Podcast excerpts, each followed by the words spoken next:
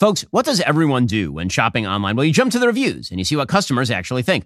Well, and Branch did the hard work for you. In a recent customer survey, 96% said and Branch sheets get softer with every single wash. And Branch sheets are made from the finest 100% organic cotton threads on planet Earth. Buttery to the touch, super breathable, and Branch sheets are perfect for both cooler and warmer months. Their luxurious signature hem sheets were made without pesticides, formaldehyde, or other harsh chemicals. They really do get softer with every single wash. Best of all, and Branch gives you a 30-night risk-free trial with free shipping, returns on all orders. You're not going to want to return them. We love our Boll and Branch product. In fact, when I'm on the road, I actually travel with their cable knit throw blanket. It is that good. Their product is just awesome. After a long day, nothing feels better than a restful night's sleep in the softest, most luxurious sheets. Sleep better at night with the softest sheets from Boll and Branch. Get 15% off your very first order when you use code BEN at bollandbranch.com. That's Boll and Branch, spelled B O L L A N D, branch.com. Promo code BEN. Exclusions apply. See site for details. Bollandbranch.com. We have a lot to get to today. Lena Dunham lies again. We're going to get to the special counsel apparently opening a grand jury. We're going to talk about Jeff Sessions, the attorney general, looking to crack down on leakers. We'll get to all of that. This is Ben Shapiro, and this is the Ben Shapiro Show. All right, so we do have a lot to get to today. I want to get to all of the, the stuff that's really in the news, the kind of main news of the day. But the best story of the day is this story about Lena Dunham. And I would just be remiss if I didn't lead off with it because it is so grand and so glorious, and she is such a terrible person in every way. This, of course, is Lena Dunham, the wildly unattractive star of Girls. Uh, the reason that I, I, point out that she's wildly unattractive is because she has said in the past that if you find her wildly unattractive, it's because you're sexist. Um, no, it's because you have eyes. Uh, so Lena Dunham uh, apparently she, she's she's lied about a bunch of things in the past. She said in the past the the star of Girls she, she campaigned with Hillary Clinton. She has said in the past that she was raped by a Republican named Barry. Not true. Uh, she has said that she did not abandon her dog. She just was was given a dog that had a history of being abused. Also not true. And now her latest story, her latest iteration in her stupidity cycle, uh, comes courtesy of American Airlines. On Thursday, Dunham tweeted that she overheard two American Airlines employees speaking about how they believed that the transgender agenda was terrible for children. Horror, shock. No, they must be stopped. It's just too terrible. She tweets out late last night, quote, at this moment of in history, we should be teaching our employees about love and inclusivity. American Air. That was worst part of this night. Everything that she does is always about the drama, right? Oh, it's, it's the worst thing that ever happened. It's just the worst part of the night. I can't, I can't handle it. And American Airlines wrote back, "You have us concerned. Please meet us in DMs with your record locator and details." What they really should have said is, "You have us concerned. Please see a psychologist as soon as humanly possible." And then she started DMing with them, and here's what she said: "Quote." Hi, I heard two female attendants walking talking about how trans kids are a trend. They'd never accept a trans child and transness is gross. I think it reflects badly on uniformed employees of your company to have that kind of dialogue going on. What if a trans teen was walking behind them? Awareness starts at home, but jobs can set standards of practice. Thanks for your consideration. So, in other words, there are two women walking along talking about one of the hottest issues of the day trans children, right? Kids who believe that they are a member of the opposite sex. And these women were saying, I would not accept it if my child said that they were a member of the opposite sex which is perfectly rational since you shouldn't really accept that because your child is not a member of the opposite sex. You, would, you should look for treatment. And this idea that as a parent, you should accept this new idiocy foisted on Americans by leftist society, it's just dumb all the way through. But she says, big sister Lena Dunham, you know, big sister, the one who said that she uh, once pleasured herself next to 11 year old sister. So she's not just big brother, she's big sister, and the best kind of big sister.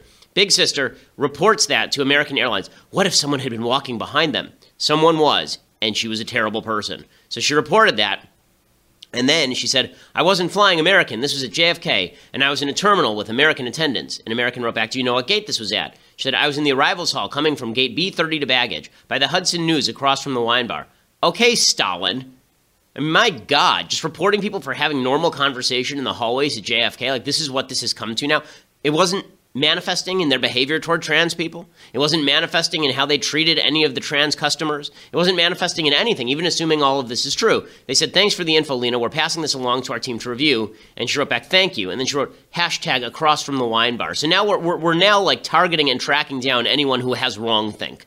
I mean, this is Orwellian garbage. Orwellian garbage. Number one, these women can say whatever they like. Even if they'd been saying stuff that was really anti Semitic, do you think that I would have gone to American Airlines and said, you have these two vicious anti Semites working for your company. Like, get over it. Get over it. It's a free country. You may think that people are terrible. That doesn't give you the excuse to destroy their jobs. As I said, you know, on Sunday we did a Q&A.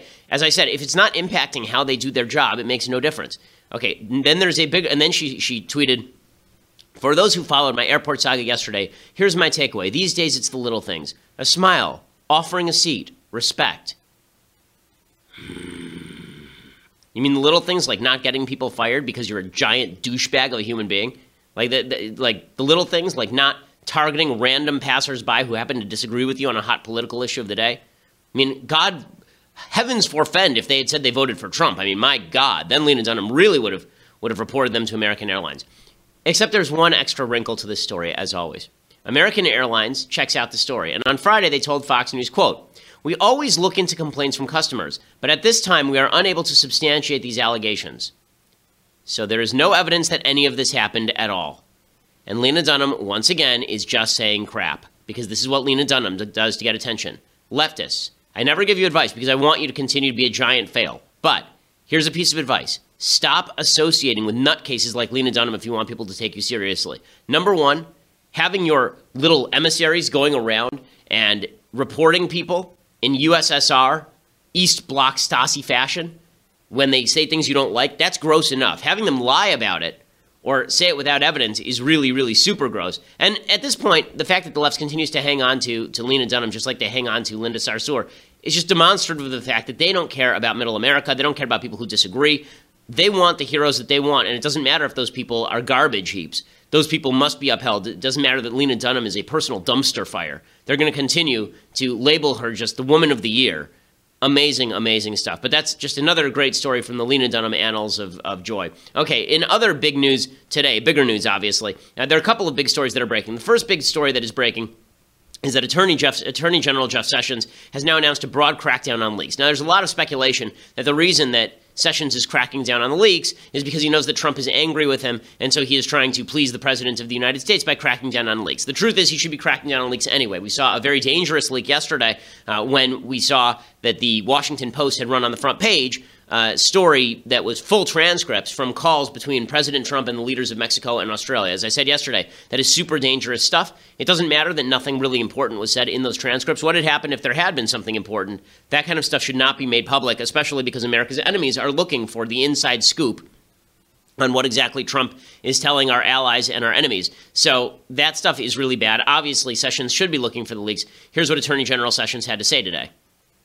First, let me say that I strongly agree with the President and condemn in the strongest terms the staggering number of leaks undermining the ability of our government to protect this country.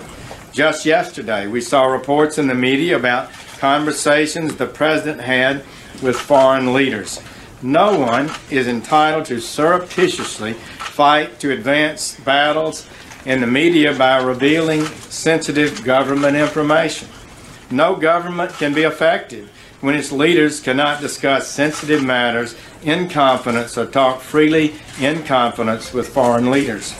Okay, and then he continued that uh, everything that he's saying there is exactly correct, but it's the it's the latter part of what he said that is a bigger problem. So he now says that he is going to start targeting media sources for subpoenas about their sources. He actually accused the media of getting people killed. So he talked about this in, in a long statement uh, as prepared for release. He said, We are here today to talk about the dramatic growth in the number of unauthorized disclosures of classified national security information in the past several months. This includes leaks to both the media and, in some cases, even unauthorized disclosures to our foreign adversaries. Referrals for investigation of classified leaks to the DOJ from our intelligence agencies have exploded. In the first six months of this administration, DOJ has already received nearly as many criminal referrals involving unauthorized disclosures of classified information as we received in the last three years combined. This, of course, is because there are a bunch of Obama holdovers who are leaking everything they can get their hands on. Obviously, that's criminal activity. It is also true that President Trump should have moved much more quickly to clear these bureaus and put in members of his own staff. It's ridiculous to leave in place all these Obama holdovers. It's one of the main failures of his administration. He says, furthering this goal, we are here to announce some of the steps being taken and underway by the National Insider Threat Task Force to ensure this government's first priority to protect this country and her citizens is not undermined by the very people who have been entrusted to pursue this. And then he talked specifically about what he was going to do with regard to the media. He said that the media had basically got people killed. He said, I have listened to career investigators and prosecutors about how to most successfully investigate and prosecute these matters. At their suggestion, one of the things we are doing is reviewing policies affecting media subpoenas. We respect the important role the press plays and will give them respect, but it is not unlimited. They cannot place lives at risk with impunity. We must balance their role with protecting our national security and the lives of, uh, of those who serve in our intelligence community, the armed forces, and all law abiding Americans. That, that's some pretty harsh stuff. I mean, it's some pretty heavy stuff. And I think that it's worthwhile discussing it for just a second. First of all, should the media be printing stuff that actually puts American national security at risk? Of course, the media should not be doing that. But the media, very often, at least the Washington Post and New York Times, from what I've seen, they tend to take a general level of care with national security information so as not to reveal stuff that would actually put people in harm's way. In fact, the most obvious example that comes to mind in the last six months is there was that New York Times report about how Trump had spilled classified information to the Russians in that Oval Office meeting behind closed doors with Sergei Kislyak, the uh, Russian ambassador, and Sergei Lavrov, the foreign minister of the Russias, uh, uh of, uh, of the Russians. And um, and if you recall, the New York Times actually said that they were not going to print some of the material because they thought that it would, it would hurt national security. And then Trump promptly went out and basically blew that wide open by by, by saying exactly what it was that he had said, putting an Israeli national security asset at risk. The media obviously has to be careful about what it leaks. If somebody leaks to you that we are the, the, the, nuclear codes, to give the most obvious example, and the New York Times prints the nuclear codes, obviously that would be something that, that falls into the realm of, of endangering American national security.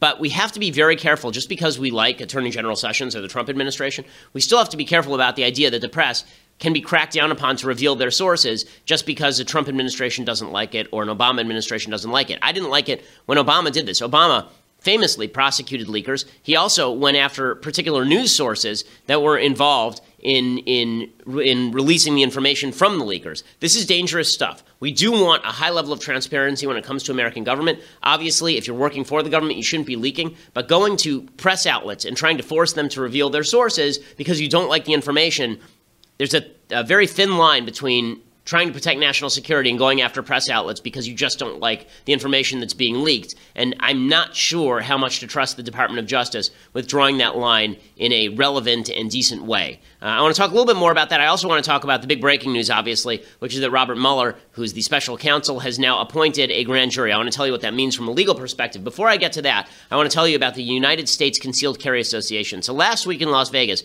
a woman was beaten nearly, I mean, just beaten the crap out of by her boyfriend. When she went to flee, she was followed by her attacker. In the ensuing chaos, a bystander intervened and shot the guy, saving her life, eliminating the threat to the community. But when the cops showed up, they did what they're supposed to do. They arrested the bystander. He was arrested for being a good Samaritan. This is the all too common reality for people brave enough to defend themselves and others. And it's not the fault of the cops and it's not your fault, but you could get caught up in a situation where you are now being criminally prosecuted or investigated simply for using a gun in self defense. This is why you need the USCCA. The USCCA is an invaluable resource for armed Americans before, during, and after a self defense incident, and they know the police aren't always able to make a judgment call immediately following the event. Sometimes the law just precludes that. That means that even if you're involved in a self defense incident, pretty good chance you'll be arrested while an investigation is concluded, even if you're innocent. So, don't leave your future up to chance. Go to defendmyfamilynow.com. That's defendmyfamilynow.com to discover what the USCCA can do for you. Right now, as an extra bonus, new members are automatically entered to win a free gun. So not only will they provide you all the information for after a shoot and get you information about training with a gun, you can even win a free gun when you go to defendmyfamilynow.com. Defendmyfamilynow.com. The, the, details are all over there at defendmyfamilynow.com. That particular deal ends soon. Go check it out, defendmyfamilynow.com. Again, you don't want to be caught in a situation where you're spending hundreds of thousands of dollars on legal bills and three years in the legal system without knowing what it is you're in for. That's why you need the USCCA, and that's why you ought to go look them up at defendmyfamilynow.com. Okay, so the other big story of the day is this breaking news that the special counsel, Robert Mueller, uh, has now impaneled a grand jury. So, what exactly does that mean? Well, it means a couple of things. Andrew McCarthy over at National Review, who's been all over this, he says this is officially a criminal investigation now. You don't impanel a grand jury for a counterintelligence investigation.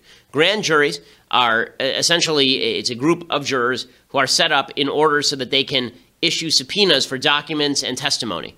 With the power of law. That's, that's what a grand jury does. It doesn't necessarily mean that the grand jury is going to indict, but you set up the grand jury so that they have the power to compel testimony and the power to compel documentation. The next logical step is an indictment if they find some element of guilt. Now, what is this grand jury actually going to do? Well, it's not going to be investigating Mike Flynn. So, Mike Flynn, the former national security advisor, there's already a grand jury that's been impaneled in Virginia to check out Mike Flynn, which suggests that there are other people who are now in the line of Robert Mueller's fire. According to CNN, Federal investigators exploring whether Donald Trump's campaign colluded with Russian spies have seized on Trump and his associates' financial ties to Russia as one of the most fertile avenues for moving their probe forward, according to people familiar with the investigation. So there are a lot of people on the right right now who are legitimately saying, and I think this is correct, that this investigation has now broadened beyond collusion. They can't prove collusion, and so now they're looking for other criminal activity that is not within the scope of the investigation. It's not within the scope of the investigation. And Trump is now stuck between a rock and a hard place because if Mueller exceeds the scope of his investigation, if he's no longer just re- required to restrict it to Russian collusion, now it looks like he's just looking for criminal activity every which way. He's just looking in every nook and cranny for criminal activity, and that would be an excuse just to get Trump out of office by the Democrats. Now, if Trump fires Mueller, it's going to look like he's trying to obstruct something. If he doesn't fire Mueller, there's the good shot that Mueller comes up with the prosecution of some ancillary official in the Trump campaign, and the Democrats use that as a brickbat in order to club Trump into submission. It's a rock and a hard place. Again, this is why it was such a mistake for Trump to get a special counsel appointed in the first place. It was it was his own fault. If you recall back to the firing of James Comey, the only reason a special counsel was appointed in the first place is because the attorney general had already recused himself on Russia. The deputy attorney general Rod Rosenstein had not. But Trump used Rod Rosenstein as an excuse to fire Comey, and then Comey leaked out that the that, that Trump had basically threatened him, uh, at least according to Comey. And then Rosenstein was now implicated in this whole thing. And then Trump went on national TV and said he really fired Comey because of the Russia thing, using Rod Rosenstein as cover and forcing Rosenstein to recuse himself and appoint a special counsel. So Trump is stuck between a rock and a hard place. According to the CNN, uh, the FBI is reviewing financial records related to the Trump organization, as well as Trump, his family members, including Trump Jr. and campaign associates. They've combed through the list of shell companies and buyers of Trump branded real estate properties, scrutinized the roster of tenants at Trump Tower, reaching back more than a half dozen years. This is exactly the kind of stuff Trump said he didn't want. If you recall back to a New York Times interview two weeks ago, Trump said, if Mueller starts looking into financial impropriety, then maybe I'll fire him, which would trigger not a constitutional crisis, but certainly a major constitutional conflagration. Uh, again, it's not a constitutional crisis because there are means to deal with it, but it would certainly create a firestorm. It would look a lot like Nixon trying to fire the special prosecutor in the middle of the Watergate investigation. Uh, and again, Trump could do this even if he's completely innocent, but it would just look bad. Trump attorney Jay Sekulow is openly stating now that there's no reason to think Trump is under investigation, and an inquiry from the special counsel that moves beyond the mandate uh, might be a reason to fire him this is not a surprise because the impaneling of a grand jury in, in, situations like this, when you've got an investigation, is typically how they move forward. Uh, that that's it, it is really very much a standard operating procedure when you've got a situation like this. But with respect to the impaneling of the grand jury, we have no reason to believe that the president's under investigation here. Okay, so they're, they're suggesting still that there's separation with Trump, and this is true. I mean, we don't have any information that's not true. The problem is that Sekulow uh, has had credibility problems in the past. Just in the last week, it was revealed that Donald Trump was intimately involved in the crafting of Donald Trump Jr.'s statement about the Russia meeting from 2016, and Sekulow had gone on national TV and said, as you recall, that Trump had not been involved in the drafting of that statement. So there's credibility problems all the way across the board. This is going to be a thing that just dogs the Trump administration. And this is the problem, you know, because Trump kept talking about it, because there are all these leaks coming out, and the leaks are truly egregious. You know, special counsel should not be leaking. Because of all this, it's just a dark cloud on the Trump horizon that he can't seem to get rid of. And if he fires Mueller, then that actually accelerates. Now, the media, of course, have been have been suggesting that this is the be all end all. Now there's a grand jury. That means Trump is going down. A lot of wishful thinking in the media, uh, and it's driven the left a little bit nutty. Uh, to the point where they now suggest that Trump was intimately involved, that he was in bed with Vladimir Putin again without evidence. I thought that Kellyanne Conway did a good job on CNN pointing this out. In this case, you know, again, I think people are just talking about an investigation that exists, but looking for collusion and conclusions that don't exist. And I, I, I like the fact that CNN took about almost a full week off, slinking away from covering the Russian uh, so called investigation because you know that the polls say that 6% of Americans say it's the most important issue to them, but that it's consumed 75% of the coverage. So I, I do think Americans are owed full coverage of all the issues they say affecting the economy, jobs, health care, certainly national security and the like. And I hope that your network will continue to do that. Well, you know, we try to cover everything that matters, and sometimes eh. you have. All credit to Kellyanne there, uh, shellacking a piece of wood. Uh, Chris Cuomo, who is a living embodiment of a tree. Uh, he must. I mean, you, you, just think of him when he was in high school, and they're like, okay, "We need someone to play the tree."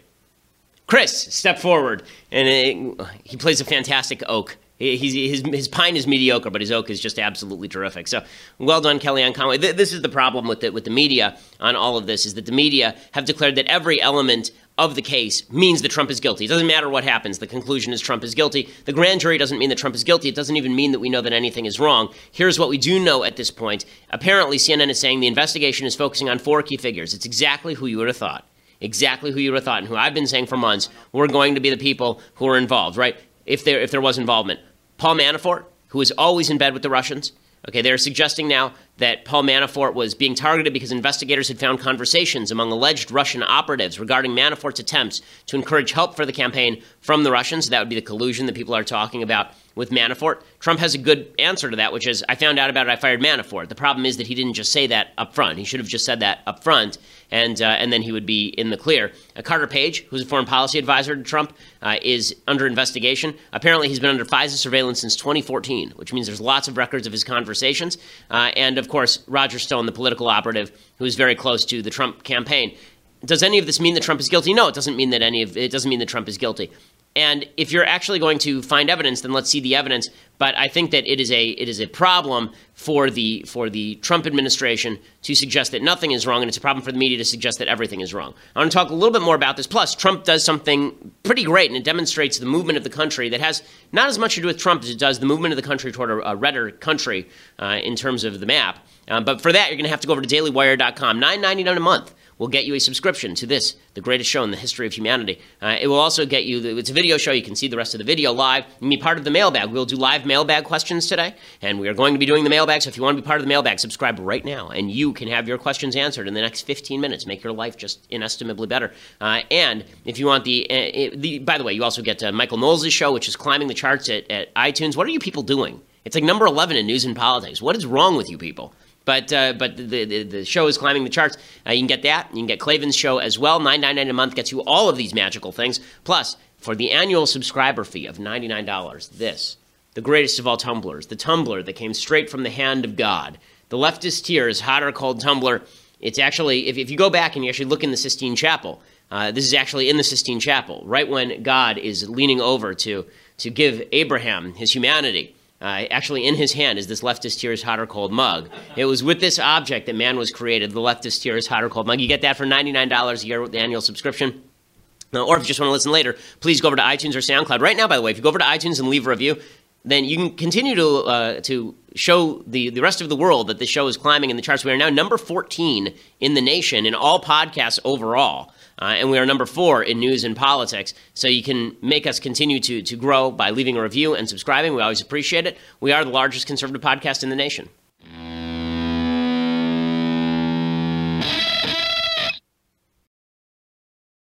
Okay, so the other big news that happened yesterday was at this Trump rally, the West Virginia governor, who's a guy named Justice, that's really his, his actual name is Justice, uh, and uh, he, Jim Justice, which is just a great comic book name.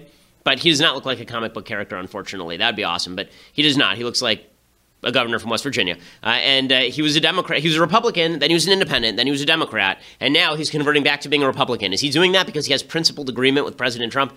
No. He's doing that because West Virginia is turning red. Just like an enormous amount of the country is turning red. There are just 15 Democratic governors in the entire nation at this point. 15 in a nation with 50 states. Okay, Republicans are dominant across the country. Why can't they get anything done, you ask? Because they're stupid. But here is Jim Justice declaring that he is now a Republican. Apparently, his own staff didn't know, so they're going to be kind of disappointed.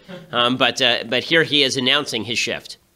I've been to the Oval Office twice in the last two or three weeks. I've been there to present an idea on coal and an idea on manufacturing. I've had the great opportunity to be with our president. Now, Let me tell you just this. I have to be really serious with you just a moment. I have to tell you that the last session of our legislature, I tried with all my soul Okay, so he's uh, he's obviously happy moving in that direction because both houses of his legislature uh, are Republican in West Virginia. So it's now a united Republican-dominated state in West Virginia. So add another one to the Republican column as well. Uh, and the, he also paid homage to Trump, which is what you probably have to do in West Virginia, a state that Trump, I believe, won by about 43 points. I mean, it's just a blowout in West Virginia. Uh, let, let, me, I'll have to check that. But uh, in any case, uh, he actually said there's nothing to this Russia stuff, right? Anytime you're in Trump's presence, you have to say there's nothing to the Russia stuff, uh, just as sort of a point of homage. And then Trump jumped on that bandwagon too. Again, I'm not sure this is helping Trump's case too much. He should really just be quiet and let everything take its course and then defend himself when the time comes. But Trump decided to go off on the Russia stuff too, prompting chants of, you guessed it, because we will never escape 2016. 2016 is now the time loop we can never escape. 2016 is a black hole of human time, and we will forever be sucked into its maw, reliving the death of Harambe over and over and over, as well as the 2016 election. It's like Groundhog Day all over again.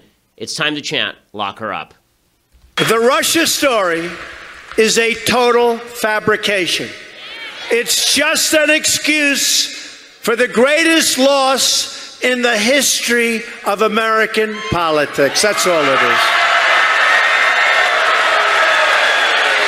What the prosecutors should be looking at are Hillary Clinton's 33,000 deleted emails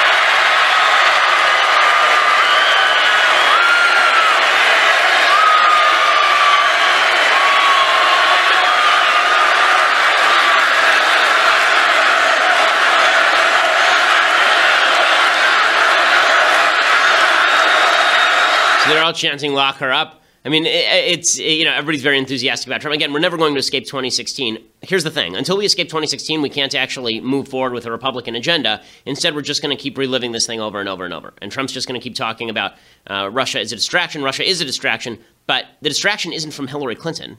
Okay, the distraction is from your agenda. Right? Say, listen, we could be moving forward on popular legislation that helps Americans, except the media and the Democrats keep focusing on what is a giant nothing burger. They have yet to show a shadow of proof of actual collusion. Right? Instead, we're going back to Hillary Clinton. I understand this is a cheap throwaway line. I understand. Listen, if he wants Hillary Clinton prosecuted, his attorney general can do it. But I don't see him ordering the attorney general to reopen an investigation into Hillary Clinton because it's just another one of these throwaway lines. Okay, so what this is causing with regard to Trump, all, all of this is causing with regard to Trump people on the right to go to this place where everything that Trump does that is bad is justified by some of the things that Trump does that are good. And on the left, everything Trump does is awful and evil and terrible and, and garbagey, and there, there's no in between. So Greg Gutfeld, who has been at times a, I think, a, a rather well calibrated critic of President Trump's, yesterday he's talking about how Trump lied about the Boy Scouts because he had said that the Boy Scouts were uh, were calling him to say that he'd given the best speech ever. Uh, and and Gutfeld basically says, I don't really care if he lies if he gives us what we need. About the uh, the rally itself is you can see how how Trump's persuasion works. What he does there, when, when all this other stuff is going on, he focused on the everyday issues.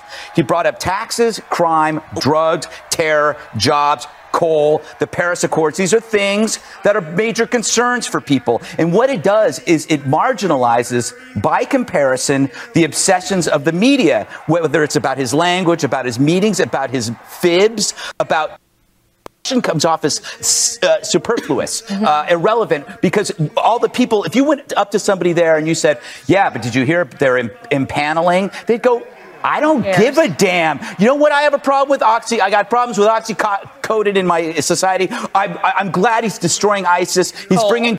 Okay, and so going after, this is this is the right wing line. The right wing line has become.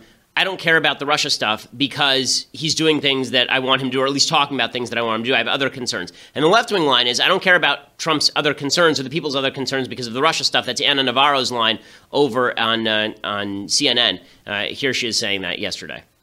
The real story here is that you have the Prime Minister of Australia having to explain policy to him like you teach a four year old how to read. A is for apple, B is for boy, C is for cat.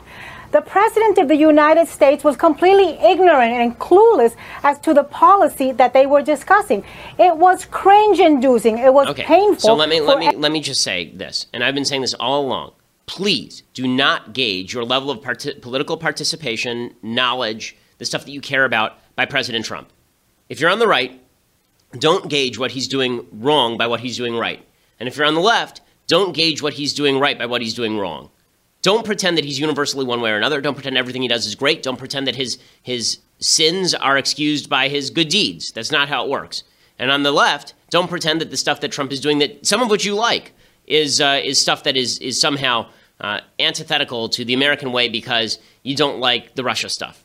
Instead, why don't you put Trump aside and say, okay, what is he actually doing? Why don't, why don't we all try to do the same thing? If we all tried to do the same thing, at least we could exist in the same realm of facts. The problem is we no longer even tell the same narratives. You look at the, the headlines at Huffington Post, it's Trump lies about Boy Scouts, and then you and Trump lies about Russia, and then you head over to Breitbart, and the and the and it's Trump succeeds in West Virginia with coal. I mean, it's like two separate worlds that you're living in, and never the two shall meet. We have to keep both of those things in our mind if we're actually going to co- create, I think, a, a relatively reasonable and, and objective and useful picture of the President of the United States and how well he is doing. Okay, time for some things I like, things I hate, and then I want to do uh, an extra special mailbag today. So, uh, the thing I like today, we've been doing Anthony Scaramucci uh, all the way through the week. This actually isn't a movie that I like a lot. I don't like the movie very much, but uh, this is Anthony Scaramucci in a nutshell. I, I, just I had a hard time saying goodbye to him, guys. I mean, I got to be real about this. Anthony Scaramucci was my favorite character in Trump the series, and it makes me really sad. I mean, just the way that I felt terrible after the Red Wedding in Game of Thrones, and I just kept thinking, God, that was terrible what they did to to Robb.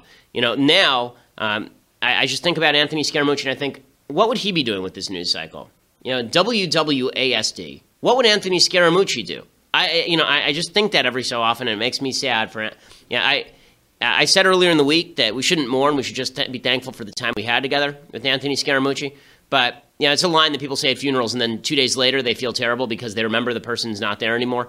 That's how I feel about Anthony Scaramucci. You know, every every few days I just think and I think back and I go, man, that guy, that dude, that Anthony Scaramucci dude. So this, of course, is from American Psycho, the most the movie that I think most closely resembles Anthony Scaramucci. Uh, it's not a great movie. It's it's a cringe-inducing, horrifying movie. Uh, Christian Bale plays this Wall Street guy who's a yuppie uh, and has gotten sucked into the power games of yuppiedom and then is driven totally mad by it. He's a sociopath who murders people, uh, and he decides to murder this particular guy because this particular guy has a nicer business card than he does.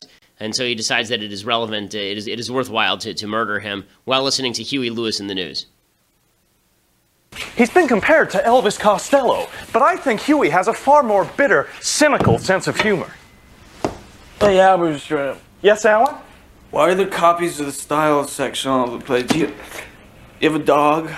A little chow or something? no, Alan. Is that a raincoat? Yes, it is. In 87, Huey released this. Fore, their most accomplished album. I think their undisputed masterpiece is Hip to Be Square. A song so catchy, most people probably don't listen to the lyrics. But they should, because it's not just about the pleasures of conformity and the importance of trends. It's also a personal statement about the band itself. Hey, Paul! Ah!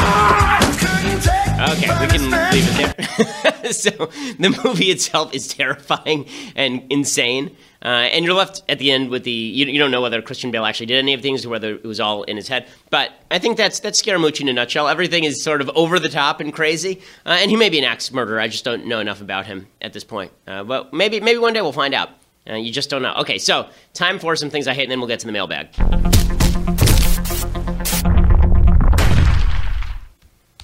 Okay, so the first thing that I hate is uh, Colin Kaepernick's girlfriend came out yesterday. Uh, you remember Colin Kaepernick? He's the guy who used to play quarterback for the San Francisco 49ers until he started becoming incredibly crappy, became a second string quarterback, and then decided to kneel for the national anthem, cratering a lot of the NFL's ratings and, uh, and destroying a lot of their credibility with non-black communities. And I say that because the polls show that black Americans liked the, the national anthem stuff and non-black Americans really didn't. Hispanics and whites really didn't. In any case, uh, Colin Kaepernick's girlfriend tweeted out that being a quarterback in the NFL was like being owned as a slave. Okay? If that's if that is the way this works, I mean, I make myself a good living here, but if that's slavery, then boy, sign me up. Because if slavery is being paid $100 million, like some of these quarterbacks are, I mean, Colin Kaepernick signed like a $20 million contract, and he was an awful quarterback. He was a garbage quarterback who couldn't read a play.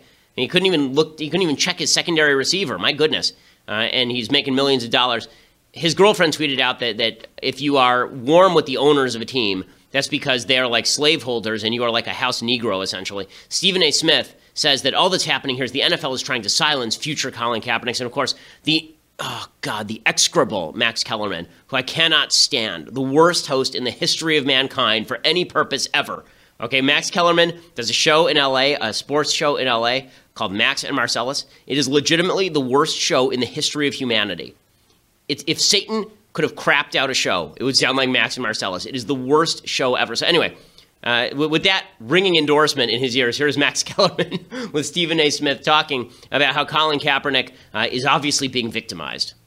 Last point, it goes deeper than that, and here's why. Because far beyond the importance of winning, what you're trying to do by keeping Colin Kaepernick out the game is not just silence him, mm-hmm. but silence all those aspiring to emulate Colin Kaepernick. It's a dissuasive measure being exercised by league owners regardless of what they're willing to admit. So if they away with this where Colin Kaepernick is kept out of the league and there is no noise that's reverberating, then you know what? They're going to succeed. And uh, suddenly you're going to hear a lot of folks being very, very quiet and not speaking up about issues. And that would be tragedy. That, tragedy. that would. It would, just, it would just be tragedy if Colin Kaepernick couldn't kneel for the national anthem. Other people might think twice about kneeling for the national anthem anthem. That would certainly be tragic. I mean, not that there are any consequences or anything to the NFL for, for all of this, but if we if we dissuade athletes from like where you know I don't know where Stephen A. Smith was. I honestly don't know where Stephen A. Smith was when it came to Curt Schilling basically being thrown off of ESPN for implying that ISIS and the Nazis were part of the same sort of general mentality about Jews. Like I don't know where Stephen A. Smith was for that. Uh, I don't know where Stephen A. Smith was when Mike Ditka got kicked off the network for suggesting that he was going to vote for President Trump. I don't know where Stephen A. Smith was when Chris Broussard was suspended because he said he wasn't personally in favor of same sex marriage during the Jason Collins stuff. But this idea that, that dissuasion can only be practiced against the, the right and that Colin Kaepernick should feel nothing. Like it, it's you can't even disagree with him. Look, if you're an NFL owner, why would you put a guy who made himself wildly unpopular with NFL fans on your roster, particularly when he sucks? By the way, I promise you that if Colin Kaepernick were really a terrific player, he would still be playing in the NFL. I promise you that right now. Okay, they've got criminals playing in the NFL. Perfect example, Steve Nash, right? Terrific point guard for the Phoenix Suns, and he was with the Dallas Mavericks, and then he was also with the with the LA Lakers briefly. Uh, Steve Nash, if you recall, he's Canadian, and during the Iraq War, he refused to to put his hand over his heart for the American national anthem. He wouldn't stand for the American national anthem, exactly the same as Kaepernick during the Iraq War. Did he play again? Yeah, because he's a good player. So this idea that Kaepernick is not being hired because of his politics, no, Kaepernick is not being hired because he's not a good player. The same way that you know, for all the talk about it, Tim Tebow uh, was not hired in part because of his politics, but I think largely because he wasn't a very good player. If he was a much better player, Tim Tebow would have been in the NFL still. Okay, time for the mailbag, so let's do that. Doreen writes, Hey Ben, how did you become so good at argumentation? Did you actively study it? Are you simply very well informed on the topics you speak, or both? Thanks. Well, I think that arguing is a tactic, you know, d- debating is a tactic. So, number one, you, you have to feel comfortable with your own positions, really have thought them through, thought the information through to real, really feel comfortable in debate and stick and move and be able to move with people. Uh, that's, that's the best way to be good at debating. But you also have to study the debate tactics of the person against whom you're debating. So when I debated Cenk uh, Uygur, uh, I still don't know how to pronounce his last name, but Cenk, Cenk Uygur uh, over at uh, over at Politicon on Sunday, I had studied his previous debates. I had looked at how he had done it with uh, Dinesh and Ann in the past. Actually, the debate ended up being very different than those debates, but I was prepared if he was going to go low I was I was prepared for how to counter that if you decided to do that. So every debate you have to have a game plan for. Uh, I would say that every every argument that you have in public you should have a game plan for.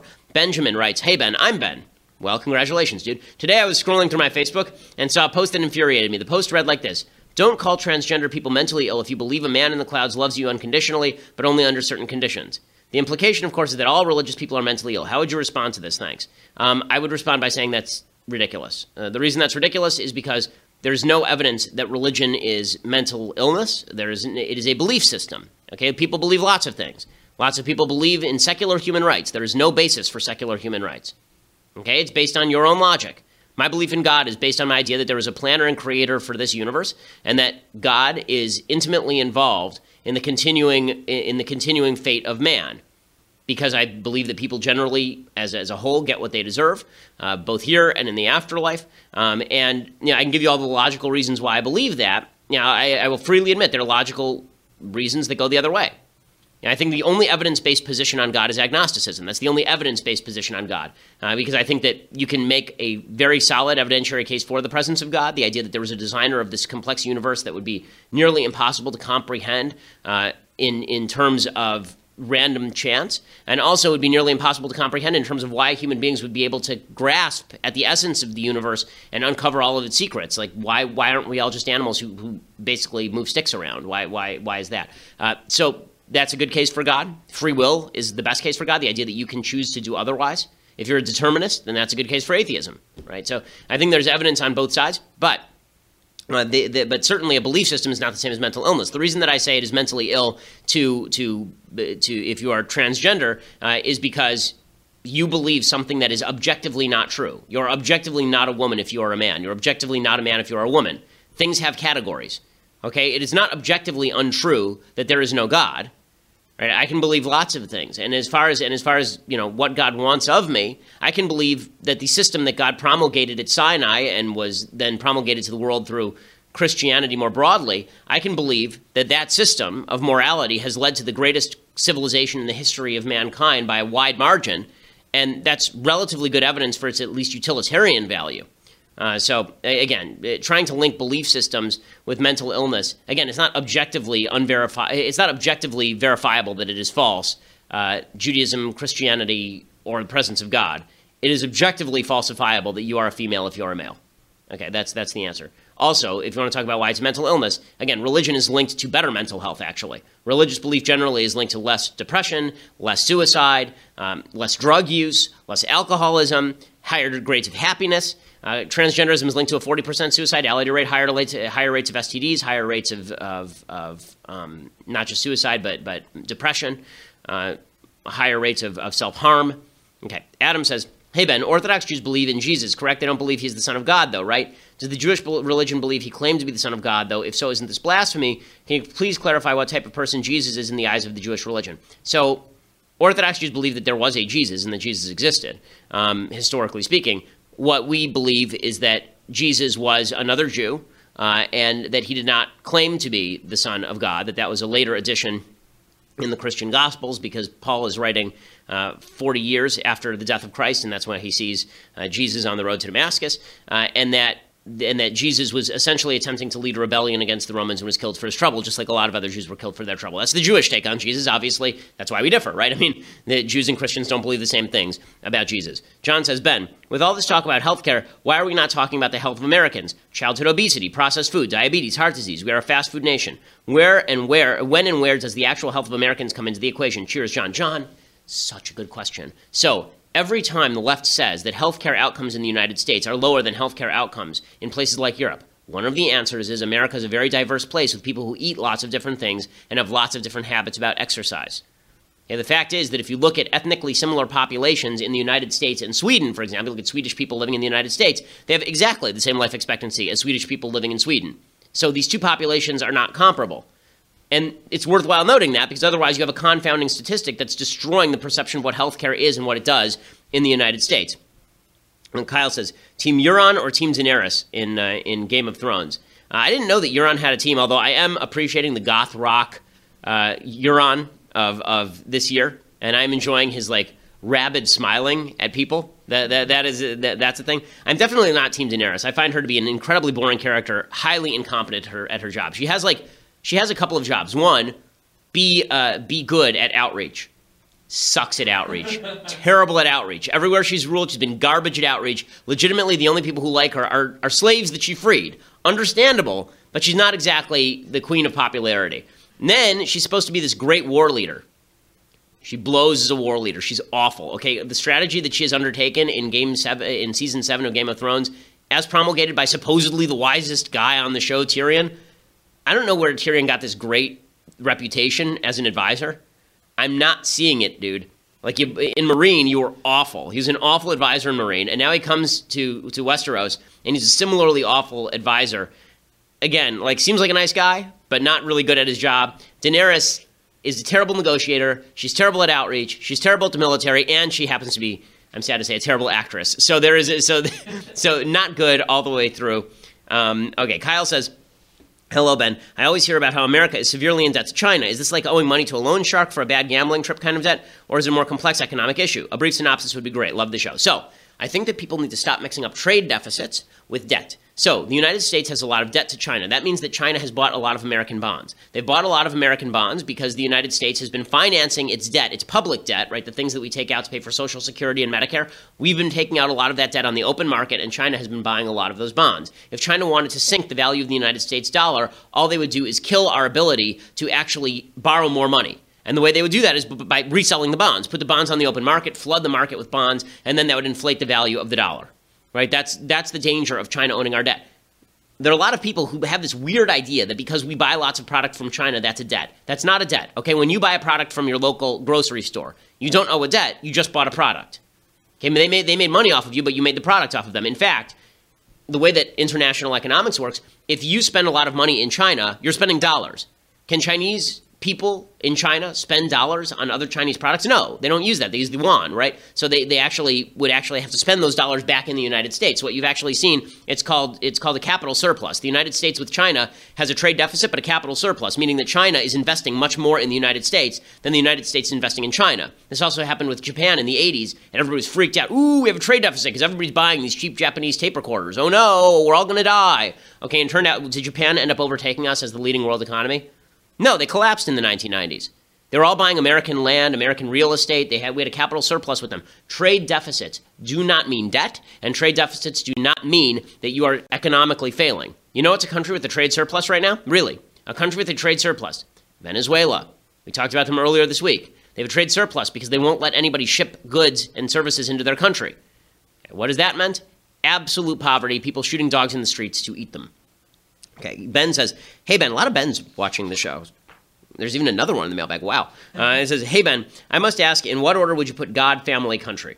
So, as a religious person, that's the order, right? God, family, country. Now, what you hope for and what you hope to create is an absolute symbiosis between those three things, right? Where there is no conflict, where your country is not infringing on your capacity to worship God, where your family, which you are, which you have worked to mold in a in a godly image, uh, is in consonance with the country. This is why you need a free country that allows families to operate as they will and worship God as they see fit. This is why freedom is necessary. So when everything is in alignment, these are not in conflict, God, family, country. But if you were to ask me, you know, if my family were to come into into conflict with the country, which one would I choose? I would choose my family because I mean, it, it, to be fair, I don't know that, that that is even a hierarchy because it depends on the values. Bottom line is values are values.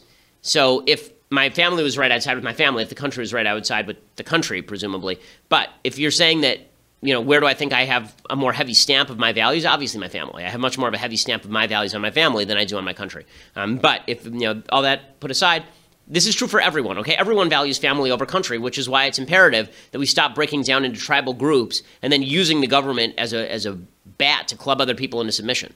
If we do that, then you are going to have a conflict between country and family, and that's going to get violent pretty quickly. Ben says, Why are there legal issues presented upon an individual for using their firearm in a situation where it is needed?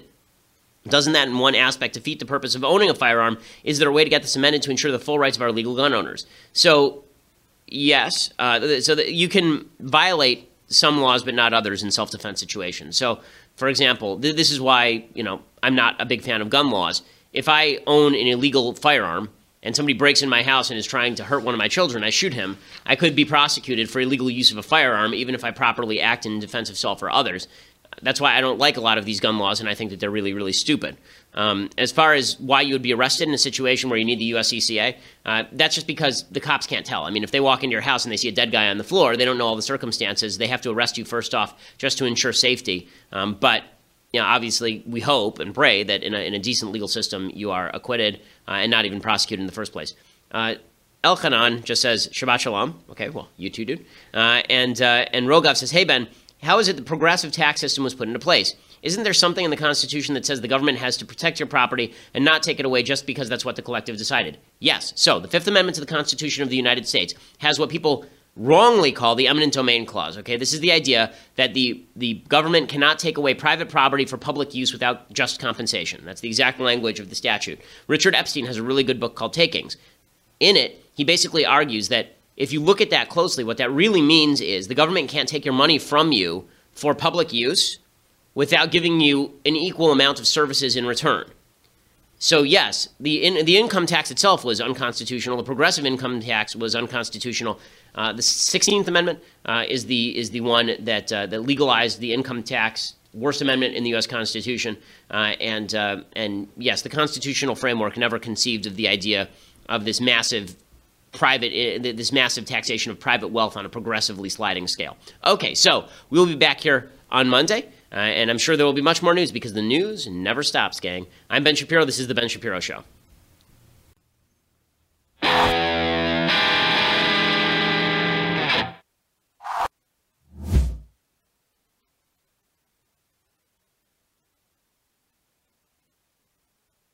We'll get to more on this in just one second. First, let's say you were a stormtrooper and you were enjoying a nice meal of roasted Ewok in the Death Star mess hall. Well, all of a sudden you hear the voice of Alec Guinness saying, Use the Force, Luke. The next thing you know, the entire place is going up in flames around you. And it's at this moment you really wished you had life insurance. Make life insurance part of your financial planning this year. Start shopping right now with Policy Genius. Find the right policy and protect your family. Policy Genius makes it easy to compare life insurance quotes from top companies and find your lowest price. Luckily, Policy Genius helps you compare your options from top companies and their team of licensed experts. Well, they're on hand to help talk you through it. No added fees. Your personal information remains private. It's super satisfying to check life insurance off that to do list. A good life insurance plan can give you peace of mind that if something happens to you, God forbid, your family will be able to cover mortgage payments, college costs, or other expenses. Life insurance through your workplace might not offer enough protection for your family's needs. It's not going to follow you if you leave your job. Head on over to policygenius.com right now. Save time and money. Give your family a financial safety net with Policy Genius. Head on over to policygenius.com slash Shapiro or click that link in the description. Get your free life insurance quotes. See how much you could save. That's policygenius.com slash Shapiro.